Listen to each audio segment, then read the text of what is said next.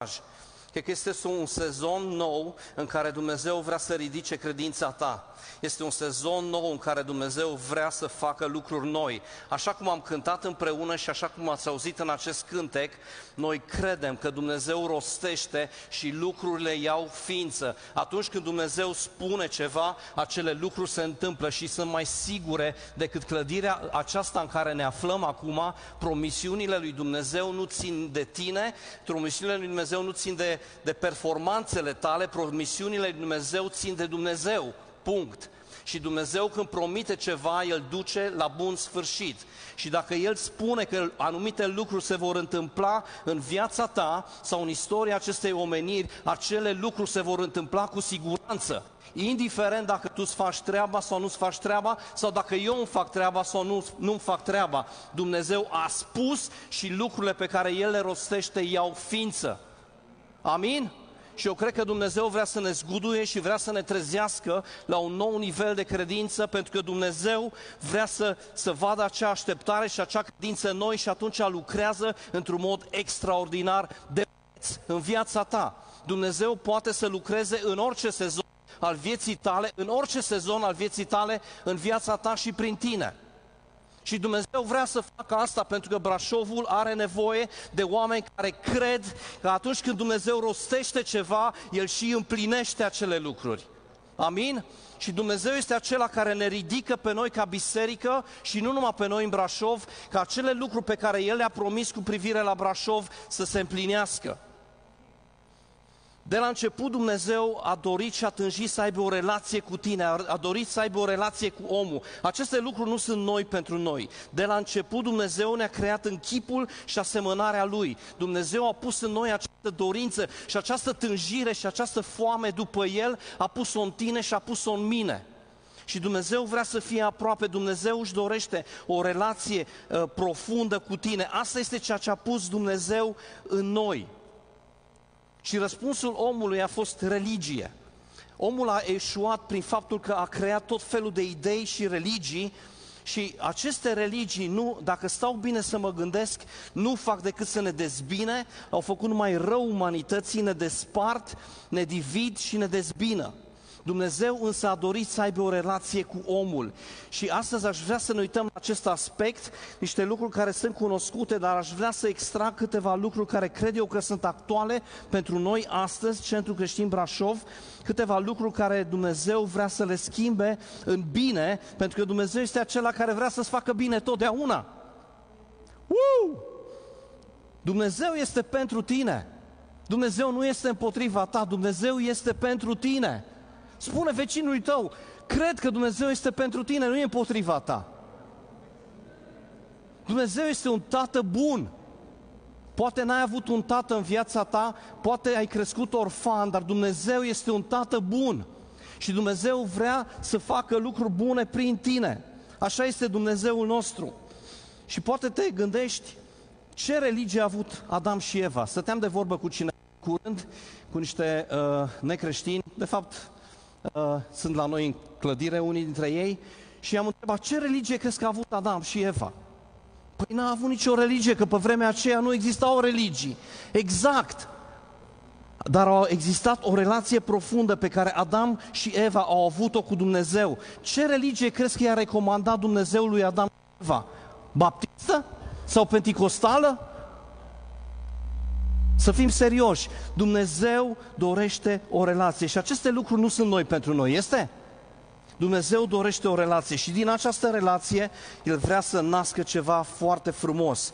Această predică s-a născut în timp ce ascultam acest cântec, l-am ascultat de zeci de ori, până a intrat adânc în sufletul meu și în Duhul meu și am zis, cred că ceea ce tu rostești poți să și împlinești, că ceea ce tu pui se va împlini negreșit. Și eu important să luăm aceste uh, cântece de închinare și să le lăsăm să ne pătrundă inima și Duhul și sufletul în așa fel încât atunci când le cântăm împreună, prezența lui Dumnezeu să se manifeste pentru că există o doză extraordinar de mare de credință. Amin? Deja de vreme în istoria omenirii, în Biblie apare un personaj și aș vrea astăzi să ne uităm la acest personaj, apare în scena Avram, Și aș vrea să ne uităm astăzi în Geneza, capitolul 12, la primele cinci versete.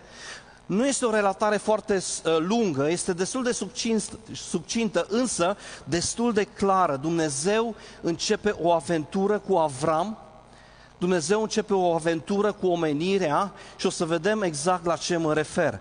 Acest Avram se afla în Irak, în zona Irakului de astăzi și Dumnezeu îl cheamă. Și spune așa cuvântul lui Dumnezeu în Geneza 12, versetul 1. Domnul zisese lui Avram, ieși din țara ta, din rudenia ta și din casa tatălui tău și vină în țara pe care ți-o voi arăta. Voi face din tine un neam mare și te voi binecuvânta. Îți voi face un nume mare și vei fi o binecuvântare. Voi binecuvânta pe cei ce te vor binecuvânta și voi blestema pe cei ce te vor blestema. Și toate, și toate familiile pământului vor fi binecuvântate în tine. Avram a plecat, cum îi spusese Domnul, și a, plec, a plecat și Lot împreună cu el. Avram avea 75 de ani când a ieșit, când a ieșit din Haram. Avram a luat uh, pe Sarai, nevastă sa, și pe Lot, fiul său și așa mai departe. Dumnezeu se arată acestui om, Avram, în Geneza 12, pentru prima oară, se afla undeva în zona Irakului și Dumnezeu vine și îi spune, Avrame, vreau să ieși din acest loc, că te voi duce într-un loc nou. Și ce spune cuvântul lui Dumnezeu? Că Avram s-a ridicat și a plecat. De ce? Pentru că Dumnezeu a spus un cuvânt, Dumnezeu a venit cu o promisiune și Avram l-a crezut pe Dumnezeu. Eu sunt convins că Dumnezeu are multe promisiuni pentru viața ta, ți-a spus multe lucruri, unele, peste unele dintre ele s-a așternut poate praful, pe unele poate nu le mai crezi, te gândești, este prea târziu. Aș vrea să te uiți la Avram. Avram avea 75 de ani când Dumnezeu l-a chemat să facă istorie cu el. Dumnezeu a făcut istorie cu Avram și Dumnezeu poate face istorie cu absolut fiecare dintre noi, indiferent de vârsta pe care o avem. Dumnezeu vrea și poate să facă istorie în Brașov cu tine. Amin? Aș vrea să aud un amin. Amin? amin. Chiar poate să facă Dumnezeu acest lucru. El este Dumnezeu nelimitat. Și mă bucur că El poate să facă acest lucru cu fiecare dintre noi. Astăzi aș vrea să mă uit, să ne uităm nu neapărat din locul de unde l-a scos Dumnezeu din Irak și l-a dus în, în, în Palestina, în Israelul de astăzi, ci aș vrea mai degrabă să ne uităm la reacția Lui. Aș vrea să ne uităm la reacția lui Avram. Vine Dumnezeu la el, nu știm cum a venit Dumnezeu, sub formă de înger, poate a vorbit într-un vis, poate a fost personal acolo, nu se spune exact cum a venit Dumnezeu la Avram. Însă cert este că Avram l-a crezut pe Dumnezeu. Îl crezi tu pe Dumnezeu pentru viața ta? Îl crezi tu pe Dumnezeu pentru viața ta? Pentru că Avram l-a crezut pe Dumnezeu. Și spune cuvântul lui Dumnezeu în capitolul 15 că asta i s-a socotit dreptate, neprihănire. El a fost neprihănit, drept înaintea lui Dumnezeu, justificat înaintea lui Dumnezeu pentru că l-a crezut pe, pe cuvânt. Și ce a făcut Avram? N-a făcut mare lucru, să știți. A ieșit din casa tatălui său și a împachetat lucrurile și a făcut valizele și a luat cămilele și caprele și ce mai avea el, toată familia lui și a plecat l-a crezut pe Dumnezeu. Dumnezeu i-a spus că toate familiile pământului vor fi binecuvântate în el, dar Avram, știm cu toții, n-avea niciun moștenitor. Corect? Avea 75 de ani. Biblia spune că Avram l-a crezut pe Dumnezeu. You said, I believe. Tu spui, eu cred, că ceea ce tu spui poți să împlinești. Asta a fost cântecul pe care Avram l-a cântat altfel. El a ieșit din acel loc și s-a dus unde Dumnezeu l-a chemat să meargă. Și asta vrea Dumnezeu cu fiecare dintre noi. Vreau să ne uităm la această reacție extraordinară, pentru că vorbim despre o relație, am început cu această idee. Dumnezeu a dorit o relație cu omul și Dumnezeu avea aici o relație cu Avram. Și Avram avea o relație cu Dumnezeu. Și El este un model pentru noi, El este un exemplu pentru noi în Biblie, Dumnezeu a girat pentru El și a devenit un model nu numai pentru evrei, ci a devenit un model și pentru noi care suntem neevrei. Și această relatare despre care citim aici în capitolul 12 și în capitolul 15 este preluată în Noul Testament de Pavel în Romani, capitolul 4, în Galaten, capitolul 3, apare în Evrei, capitolul 11 și de asemenea este preluată de Iacov în capitolul 2. De ce? De ce o relatare despre un om în vârstă care este chemat de Dumnezeu doar să iasă din țara lui este consemnată în Biblie de așa multe ori? De ce? Pentru că Avram este un exemplu pentru mine. Și Avram este un exemplu pentru tine. Avram a fost, este un exemplu pentru întreaga omenire. Avram l-a crezut pe Dumnezeu. Și a zis, dacă tu ai spus, eu te cred. Dacă tu ai spus, Doamne, că Tu mă mântuiești prin jertfa Fiului Tău, Iisus Hristos, dacă Tu ai spus că mi-ierți toate păcatele mele, dacă Tu ai spus că vrei să mă primești în casa Ta, în paradisul Tău, eu te cred pe Tine. Și această credință este aceeași credință pe care Avram a avut-o. Tu îl crezi pe Dumnezeu pentru mântuirea ta și Avram l-a crezut pe Dumnezeu că va face istorie cu el și a făcut istorie cu el. A schimbat o, o mentalitate întreagă, o concepție întreagă. Aduceți-vă aminte că legea a venit cu 430 de ani după această relatare din Geneza. Nu au existat lege până atunci și Dumnezeu l-a îndreptățit și a spus un lucru. Toate familiile pământului vor fi binecuvântate în tine. Toți aceia care își vor pune încrederea în mine, așa cum ți-ai pus-o tu, vor fi binecuvântați. Și această încredere li se va socoti ca neprihănire.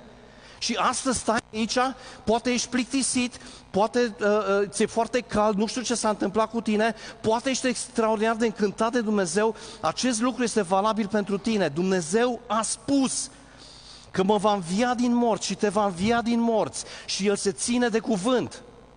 Amin? El se ține de cuvânt. Și El face ceea ce a promis să facă. Și aș vrea astăzi să ne uităm la aceste pasaje din Romani, Galateni, peste evrei o să sărim că sunt prea multe și Iacov. Aș vrea să citim aceste relatări, o să trec prin ele așa și o să punctez câteva lucruri pentru că uh, cred că aceste versete vorbesc de la sine. Așa împreună să deschidem în Roman, capitolul 4, unde Pavel scrie epistola lui frumoasă către biserica care se afla în Roma, în casa cezarului, și spune acolo despre Avram. Ce vom zice dar că a căpătat? Ce vom zice dar că a căpătat prin puterea lui strămoșul nostru Avram?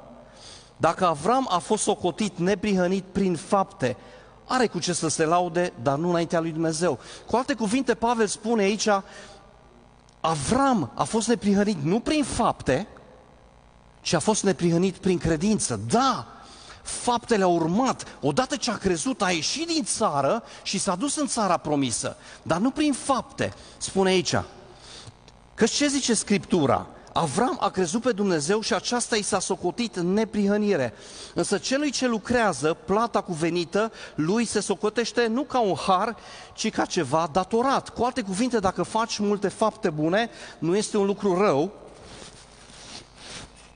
dar aceasta ți se socotește ca o datorie, nu ca un har. Pe când celui ce nu lucrează, ci crede în cel ce socotește pe păcătos neprihănit, credința pe care o are el el este socotită ca neprihănire.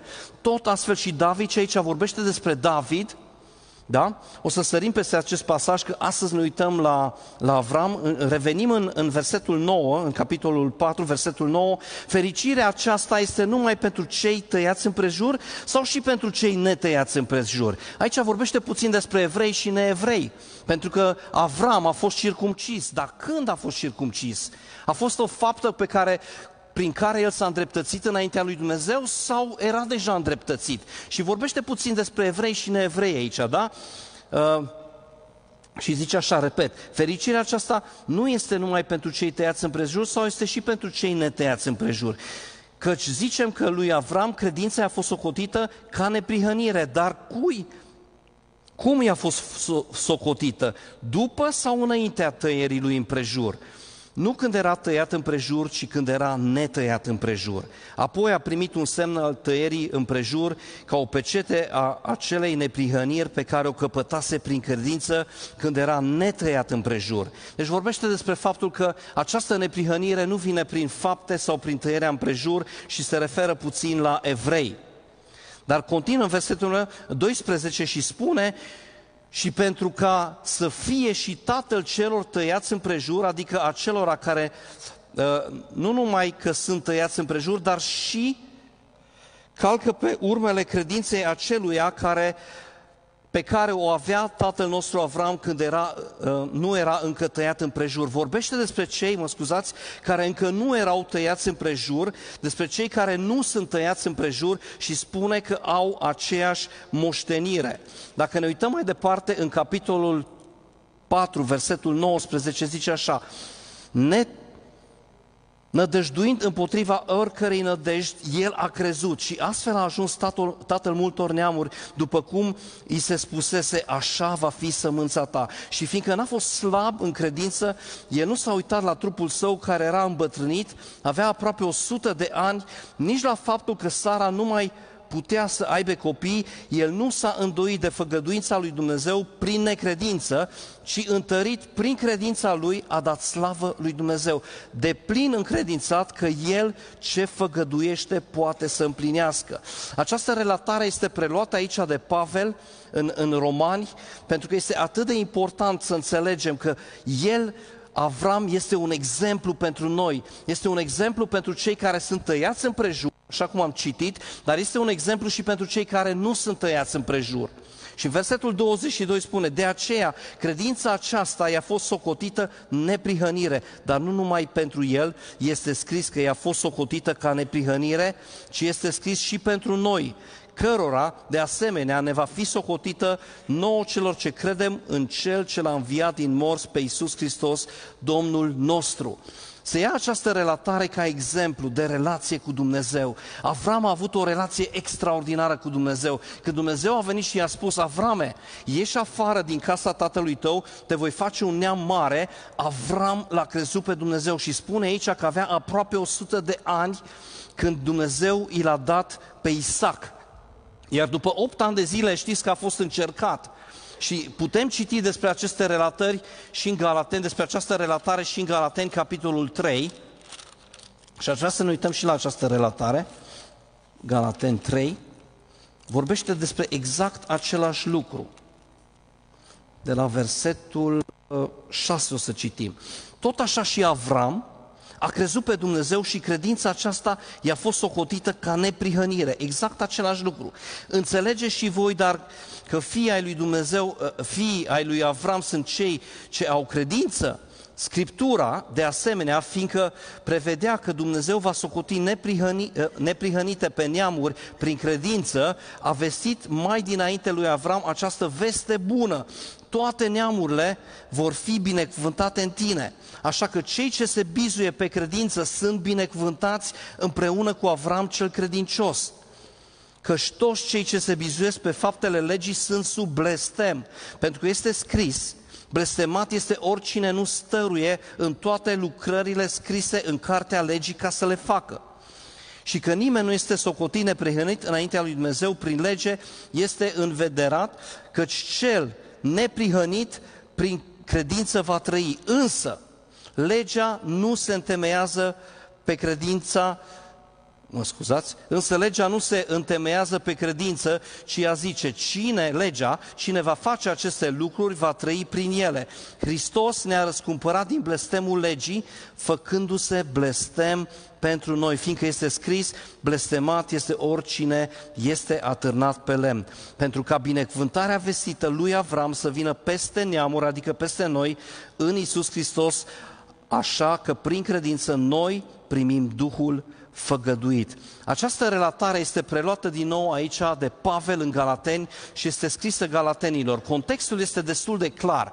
Galatenii începuseră să se dea înapoi, să se îndrepte înapoi spre lege și în capitolul uh, 3, versetul 1, Pavel cumva începe și îi ceartă și zice, băi Galatenilor, voi cum ați început această umblare cu Dumnezeu? Ați început-o exact cum a început-o și Avram. Voi l-ați crezut pe Dumnezeu, voi sunteți necircumciși și această credință a voastră a fost Uh, va fost săcotită neprihănire. De aceea nu vă întoarceți din nou la lege, pentru că blestemat este cel ce se încrede în lege și, și mai degrabă încredeți-vă în ceea ce Dumnezeu a promis pentru voi, și anume această neprihănire extraordinară. Și aș vrea să ne mai uităm în Iacov repede, Iacov, capitolul 2, l-am citit de mai multe ori în, în, în biserică.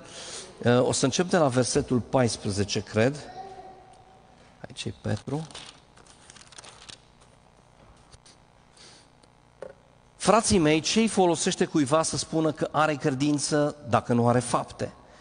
Poate oare credința aceasta să-l mântuiască? Dacă un frate sau o soră sunt goi și lipsiți de hrana de toate zilele și unul din voi le zice, duceți-vă în pace, încălziți-vă și săturați-vă, fără să le dea cele trebuincioase trupului, la ce ar folosi? Tot așa și credința, dacă, dacă n-are fapte, este moartă în ea însăși. Dar va zice cineva, tu ai credință și eu am faptele. Arată-mi credința ta din fapte și eu îți voi arăta credința mea din faptele mele. Tu zici că Dumnezeu este unul și bine faci, dar și dracii cred și se înfioară. Vrei dar să înțelegi, om nesocotit, că credința fără fapte este zadarnică? Avram, părintele nostru, N-a fost el socotit neprihănit prin fapte când a adus pe fiul său Isaac ca jertfă pe altar? vezi că credința lucra împreună cu faptele lui și prin fapte credința a ajuns desăvârșită. Astfel s-a împlinit Scriptura care zice, Avram a crezut pe Dumnezeu și aceasta i s-a socotit neprihănire și el a fost numit prietenul lui Dumnezeu. Vedeți, dar, și ăsta este un verset foarte interesant, că omul este socotit neprihănit prin fapte? Foarte interesant. Și nu numai prin credință. Tot așa și curva Rahav n-a fost socotită uh, și ea neprihănită prin fapte când a găzduit pe soli și i-a scos afară pe altă cale. După cum trupul este fără duh, este mort, tot așa și credința fără fapte este moartă. Aici Iacov spune un lucru remarcabil și scoate în evidență ce spuneam înainte. Avram primisese această promisiune, l-a crezut pe Dumnezeu și l-a primit pe Isaac la vârsta de 100 de ani aproape. Când Isaac a împlinit vârsta de 8 ani, Dumnezeu l-a chemat pe, pe, pe, pe, pe Avram și i-a zis, cunoașteți relatarea, adul pe Isaac ca jertfă pe muntele Carmel. Și spune cuvântul Lui Dumnezeu pentru că el nu s-a îndoit, pentru că el a știut că Dumnezeu este capabil nu numai să-l învie pe Isaac sau să-i dea alt moștenitor, Avram a mers în ascultare și a fost gata să aducă acea jertfă. Ce vreau să scot în evidență în această dimineață este următorul lucru. Este vorba despre reacția în momentul în care începem să credem. Este vorba despre acele lucrări pe care Dumnezeu le-a pregătit mai dinainte din veșnicie ca să umblăm în ele. Aceste pasaje vorbesc de la sine, însă vrem să tragem astăzi câteva concluzii. Spune în Iacov 2 cu 24, vedeți dar că omul este socotit neprihănit prin fapte. V-am mai zis eu că Luther a fost destul de supărat când a tradus Biblia și a ajuns la Iacov, pentru că n-a înțeles acest pasaj, n-a înțeles contextul, nici contextul apropiat, nici cel general al Bibliei, pentru că nu poți să scoți un verset din context și să-ți bazezi teologia pe el. Luther a fost un pic supărat pe chestia asta și a zis, băi, nu, nu poți să spui așa ceva, nu poți să afirmi că uh, uh, suntem mântuiți prin fapte, uh, aproape că a fost uh, gata să scoată Iacov din traducerea lui. Însă uh, Luther a înțeles mai târziu că această carte este o carte extraordinară și această carte a rămas și în traducerea a lui Luther. Și anume, ceea ce spune Iacov aici este în felul următor. Ok, dacă tu crezi, această credință trebuie să se transpună în acțiune în viața ta. Dacă spui că ai credință în Dumnezeu, trebuie cumva să se vadă acest lucru în viața ta. Dacă nu se vede nimic în viața ta, înseamnă că de fapt nu ai nu ai credință. Dacă nu se vede nimic sau foarte puțin în viața ta, există posibilitatea aceasta să nu ai credință. Și de aceea aș vrea în această dimineață să medităm puțin la viețile noastre. Pentru că Cuvântul Lui Dumnezeu ne arată că atunci când avem credință, și atunci când suntem plini de credință, începem să acționăm. Nu există credință fără acțiune și nici acțiune fără credință. Ele merg împreună. Același lucru i s-a întâmplat și lui Noe. Aduceți-vă aminte de Noe. Dumnezeu i-a vorbit lui Noe că va, va, va veni un potop și va distruge întreg pământul și să construiască o arcă. Vă aduceți aminte? Și ce a făcut uh, Noe? Noe l-a crezut pe Dumnezeu, deși încă nu ploase niciodată pe pământ, spune Biblia, și a construit o arcă. El a crezut pe Dumnezeu și a construit o arcă. Avram l-a crezut pe Dumnezeu și a ieșit din Ur, din Caldea și s-a dus în, în Palestina. Noi l-a crezut pe Dumnezeu, a zis că va veni un potop, a început să construiască în râsul și în bajocura tuturor și a început și a făcut acest lucru, a construit o arcă timp de zeci de ani, da? Asta a fost reacția lui și ceea ce vreau să scot astăzi în evidență este acest lucru. Dumnezeu a spus în viața lui Avram că se vor întâmpla anumite lucruri și Avram l-a crezut pe Dumnezeu. Dumnezeu a spus lui Moise, uh, lui, lui Noe, mă scuzați, că va veni acel potop și a venit acel potop. Ceea ce vreau să spun în această dimineață este că Dumnezeu poate ți-a vorbit.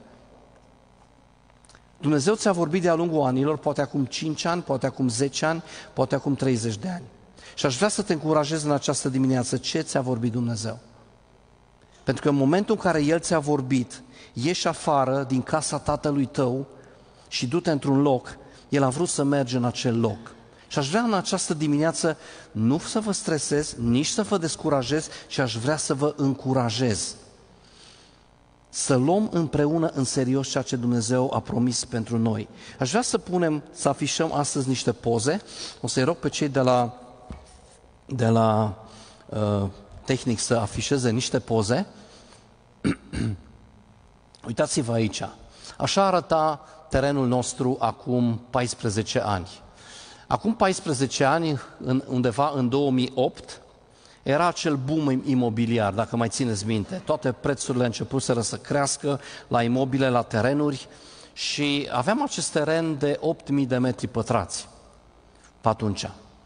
Și am primit două oferte, nu știu dacă v-am mai povestit acest lucru, am primit două oferte și o să vă spun ce oferte am primit. Am primit două oferte mari de la două agenții uh, și câțiva agenții imobiliari de 3 milioane de euro. Au vrut să ne dea de euro pe acest teren. Și am stat atunci, țin minte, eram cu Nelu, eram cu Adi și eram cu Iurgen împreună și ne-am rugat împreună și am zis, Doamne, ce vrei să facem? A venit primul, am zis, băi, nu știm, ne mai gândim, a venit al doilea, nu știm, ne mai gândim și atunci țin minte că am început să ne rugăm și să postim și să căutăm fața lui Dumnezeu, să întrebăm pe Dumnezeu ce să facem. Eu de fel sunt așa mai uh, pragmatic să zic, încerc să găsesc soluții imediat, ceea ce poate să fie un lucru bun, dar poate să fie și un lucru rău. Și am început deja să-mi întind antenele spre câteva alte proprietăți din Brașov, găsisem ceva la 700.000 de euro și am zis, cumpărăm, dacă vindem, avem o cârcă de bani, o să facem o clădire, o să terminăm repede. Altfel n-aveam decât 150.000 de euro în cont. 150.000 de euro în cont. Și am simțit și ne-am rugat și am simțit că Dumnezeu a spus, construiți. You said, tu ai spus, eu te cred. Și l-am crezut împreună cu Nelu, cu Adi și cu Iurgen. Și după ce am investit toți banii noștri, toți banii noștri din cont, așa arăta clădirea noastră. Și vreau să vă spun un lucru, nu o spun ca să ne lăudăm noi, nu, nu, nu despre asta este vorba. Nu este vorba despre asta. Cu firea noastră trebuie să ne purtăm aspru. Ori de câte ori încearcă să devină așa o vedetă, trebuie să-i tragem una la rădăcini. Nu despre asta este vorba. Despre asta este vorba. Este vorba despre gloria lui Dumnezeu. Am simțit puternic că Dumnezeu ne spune, nu, construiți. Și sunt câteva poze, dacă o să vă uitați, nu se vede nimic în jurul clădirii aproape. Era pustiu aici. Nu era nici coresii, nu erau nici cartierele din, din, din zonă care sunt acum. Și am simțit așa de puternic Dumnezeu că Dumnezeu ne vorbește să construim. Iată unde suntem astăzi. Acest lucru se datorează numai lui Dumnezeu. Numai lui Dumnezeu. N-am fi putut să facem asta. Ce vreau să spun totuși este când Dumnezeu vorbește, oricât de imposibil ar părea acel lucru în viața ta, e important să acționezi. Când Dumnezeu i-a spus lui Avram, ieși afară, că am un plan cu tine, Avram a ieșit afară.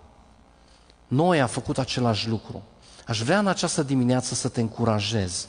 Dumnezeu nu a terminat-o cu tine. Când El spune, și o să cântăm acest cântec la sfârșit din nou, aș vrea să-ți aduci aminte de toate promisiunile pe care Dumnezeu ți le-a făcut. Fie că este vorba despre copiii tăi, fie că este vorba despre familia ta, fie că este vorba despre un loc în care te-a chemat să mergi misionar, fie că este vorba despre a conduce un cer de casă, indiferent despre ce este vorba, aș vrea astăzi să vii din nou înaintea lui Dumnezeu și să uh, uh, uh, reafirm ceea ce Dumnezeu ți-a spus și spune lui Dumnezeu că vrei să faci. Câteva concluzii. Credința a fost mereu un aspect sau un factor important în Biblie. Aduceți-vă aminte, Iisus când mergea și vindeca pe unul și pe altul, spunea, credința ta te-a, te-a vindecat, credința ta te-a mântuit, credința ta. Și spune cuvântul lui Dumnezeu și spune Iisus că într-o zi se plimba și a văzut un smochin care nu avea smochine și ce a făcut? L-a blestemat, da? Și pur și simplu a doua zi era uscat, credința sa și l-a spus, dacă aveți o credință cât un bob de muștar, puteți spune tâmpei să se mute la Constanța și se va muta, muta la Constanța. Credința mereu a fost un aspect foarte, foarte important în viața credincioșilor. Credința a fost un aspect important în viața lui Avram și credința este un aspect important în viața ta. Isus a și afirmat, sau în Evanghelie se spune despre Isus că n-a putut să facă minuni pentru că n-au avut credință. La el în satul lui natal, da? N-a putut să facă minuni. Credința mereu a fost un factor foarte important. De aceea astăzi aș vrea să vorbesc despre credința în acțiune. Credința mereu implică acțiunea. Și astăzi aș vrea să vă invit la o aventură. Așa cum Dumnezeu l-a invitat pe Avram la aventură, cred că Dumnezeu în această dimineață vă invită la o aventură împreună cu El. Aș vrea să vă invit să intrați în această călătorie, poate uh, necunoscută împreună cu Dumnezeu. Și eu cred că atunci când fiecare dintre noi ne asumăm rolul pe care Dumnezeu ni l-a dat, această comunitate va arăta altfel. În dimineața asta am fost sunat de cineva și m-a întrebat dacă putem să o, să o aducem la biserică. Uh, și m-am bucurat așa de mult că este Dan Vartic care de câteva săptămâni aduce persoane la biserică. Dan, mulțumesc tare mult. Foarte tare. Ai crezut și ai acționat. Sunt foarte mulțumitori. Ieri cei de la tineri au avut un uh, joc Zoom the City, au alergat prin uh, uh, Brașov, au avut tot felul de obstacole și tot felul de lucruri de realizat. Vreau să mulțumesc celor de la agent care sunt mai mari și s-au implicat acolo. Ați făcut o diferență. Ați făcut o diferență atunci când fiecare dintre noi face acel lucru mic. Vreau să fiu mulțumitor, o să menționez câteva lucruri. Pentru cei care fac cafeaua în fiecare duminică. Azi am băut vreo patru, că sunt mici. Atunci când, când credem, când Dumnezeu face ceva în viața noastră, trebuie să și acționăm. Atunci când Dumnezeu lucrează în viața noastră, trebuie să și acționăm. Sunt mulțumitor pentru tabăra care a avut loc, la care n-am ajuns săptămâna asta din Stupini. Lăcra a avut o tabără. Probabil n-ați știut, dar s-a întâmplat acest lucru. Și se întâmplă tot felul de lucruri. A început grupul de rugăciune din nou să se întâlnească. Unii își asumă responsabilitatea pentru una și alta. Ori de câte ori Dumnezeu vorbește, trebuie să acționăm. Ori de câte ori Dumnezeu vorbește și astăzi, cred că Dumnezeu o să vorbească. Așa că vreau să vă invit la o aventură împreună cu Dumnezeu. Ce te-a chemat Dumnezeu să faci? Pe Avram l-a chemat să iasă din Ur și a intrat în țara promisă. Dumnezeu nu ne va forța niciodată. Dumnezeu însă, poate pe unii a chemat să păstorească un grup mic. Asumă-ți această responsabilitate. Dacă Dumnezeu a zis, te-am chemat să fii păstor în această biserică, asumă-ți această responsabilitate. Și condu un cerc mic. Pe unii a chemat să lucreze în domeniul social, să fie diacon în biserică, să lucreze practic.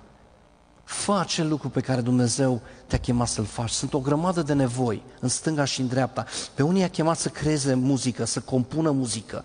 Fă acel lucru și fă-l bine. Pe unii Dumnezeu a chemat să lucreze cu copiii, pe alții cu tinerii și pe alții cu studenții. Pe unii Dumnezeu a chemat să predice și pe alții să slujească practic. Pe unii dintre noi ne-a chemat în mod specific să fim evangeliști. Fă lucrarea de evanghelist. Atunci când Dumnezeu spune, el și împlinește. Atunci când El cheamă, este bine să spunem Amin. Și toate acestea sub umbrela a Matei 28. Mergeți și faceți ucenici din toate neamurile. Aș vrea să o rog pe Raula să-mi dea telefonul, că mi-am notat în telefon ceva. Am avut această conferință de laudă și închinare și nu știu care dintre voi ați fost cu americanii, care ați fost în prima seară, vineri seara. Vineri seara am avut o seară de laudă și de închinare și am luat și cina Domnului, fiecare a luat cina Domnului. Uh, ați fost aici? Câțiva? Câțiva ați fost? A fost o seară extraordinară pentru mine, a fost cea mai faină seară de mult timp încoace. Această predică s-a născut ascultând acest cântec și s-a născut în acea seară când ne-am închinat lui Dumnezeu. Dumnezeu mi-a vorbit și ne vorbește ca biserică și vreau să vă spun ce cred eu că Dumnezeu vrea să ne transmită într-un mod profetic ca biserică. În această seară am simțit că Dumnezeu vrea să fim îndrăgostit nu de un concept, ci de o persoană. Dumnezeu vrea să fim îndrăgostiți nu de o teorie, ci de o persoană. Este vorba despre o relație. Este vorba nu despre religie, ci este vorba despre o relație. Să nu ne închinăm nici măcar închinării. Ne place să ne închinăm și avem trăire aici în timpul de laudă și poate că venim câteodată și ne dorim, a, vreau să simt prezența lui Dumnezeu, vreau să mă închin lui Dumnezeu, să mă simt eu bine, să nu ne închinăm închinării, ci să ne închinăm lui Dumnezeu. Am simțit în această seară că Dumnezeu vrea toată atenția noastră, că este vorba despre o relație, nu este vorba despre religie. Și Dumnezeu a continuat să-mi spună că Dumnezeu nu dorește să aibă idol în, în inima mea. Slujirea mea poate să devină un idol. Slujirea ta poate să devină un idol. Jobul tău poate să devină un idol. Oamenii, chiar și mântuirea oamenilor poate deveni un idol. Evangelizarea să devină un idol, să te gândești mai mult la evangelizare decât la relația ta cu Dumnezeu. Dumnezeu vrea ca din relația cu El toate lucrurile să izvorască, nu invers. Ca oamenii să se simtă bine.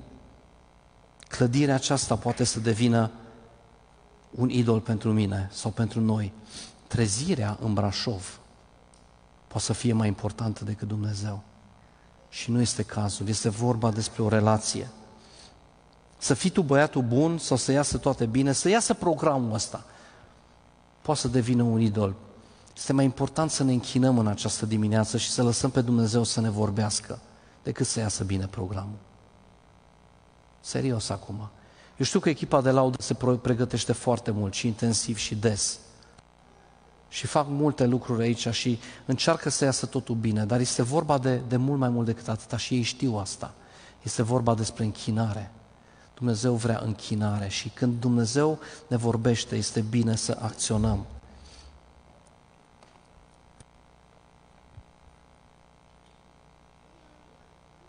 Să ai mereu dreptate poate să fie un alt lucru prea important. Serios? Mereu dreptate? Nu e atât de important în viață. Dar haideți să fim îndrăgostiți de Dumnezeu. Și Avram a fost îndrăgostit de Dumnezeu, David a fost îndrăgostit de Dumnezeu. Și ei au fost niște și sunt niște exemple pentru noi. Și aș vrea în această dimineață să ne aducem aminte de ce ne-a vorbit Dumnezeu. Ce ți-a vorbit ție Dumnezeu? Ce ți-a vorbit ție Dumnezeu? Eu, în timp ce mă pregăteam astăzi, am simțit că Dumnezeu îi spune lui Nelu Pârvu, Nelu, n-am terminat cu treaba cu tine mai am foarte multe în biserica asta pentru tine. Asta am simțit. Și eu cred că acest lucru este valabil pentru mulți alții. Eu nu am terminat cu tine. Eu când spun ceva, eu și împlinesc. Și când Dumnezeu spune, este bine să acționăm.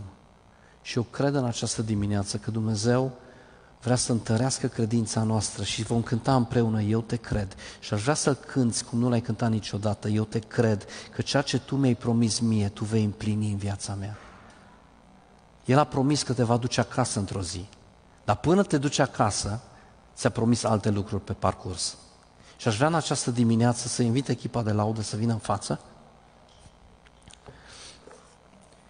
și aș vrea să cântăm acest cântec da, eu cred, I believe, nu știu, nici nu știu cum e în românește, eu cred, nu?